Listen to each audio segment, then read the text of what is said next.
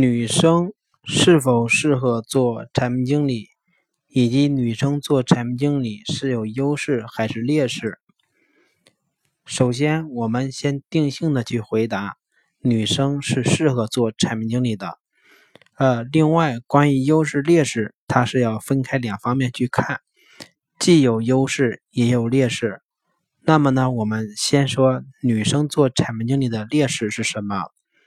呃，互联网行业，尤其是在二零一七年的互联网行业里面，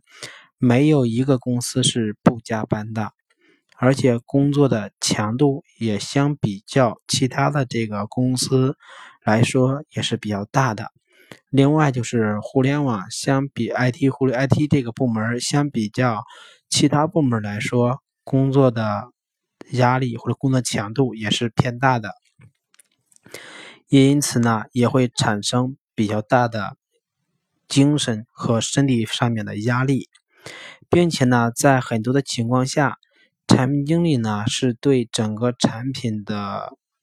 整体发展负责的，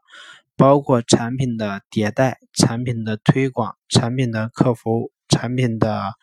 呃规划等等。呃，这样呢就意味着做一个产品经理，其实他的工作强度，包括时间上面、精力上面，甚至是身体上面，都是非常非常大的，压力呢也相当然的也很大。而作为一个女生呢，她会在家庭生活和工作之间呢，就是做到平衡是比较难的，尤其是女生，比如说工作几年后会结婚，结婚以后可能会生孩子，有尤其是有了孩子之后，可能她的精力更多会不自然的倾向于家庭。这些呢，其实客观的讲，对女生做产品经理，或者说对女生的抗压能力是不太有利的。当然，这也是一个呃个体现象，是吧？也不是说具有普遍现象。呃，这些呢，基本上是作为一个女生做产品经理的话，她的一些劣势。那么优势呢，也是非常明显的。呃，因为在很多公司里面，做研发的人里面，男生基本上会占到 百分之八十 以上，甚至说十个研发里边只有一个女生的情况也比比皆是，还有的就没有女生，俗称呢阳盛阴衰。那么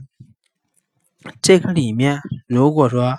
产品经理是个女生的，尤其是一个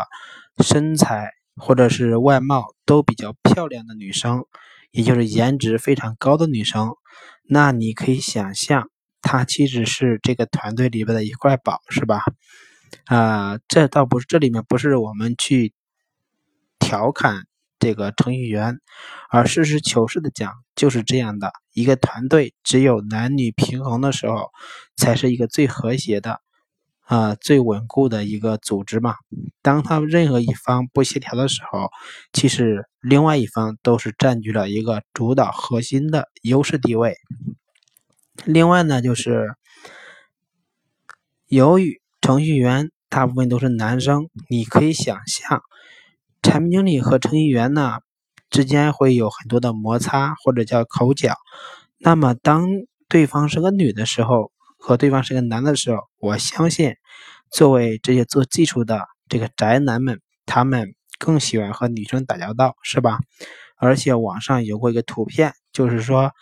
即使同是程序员，当一个女程序员遇到问题的时候，身边会围过来四五个男程序员帮他解答问题，告诉他怎么去攻克这个 bug。 但是呢，一个男程序员遇到问题的时候，身边是没有一个人来帮他的。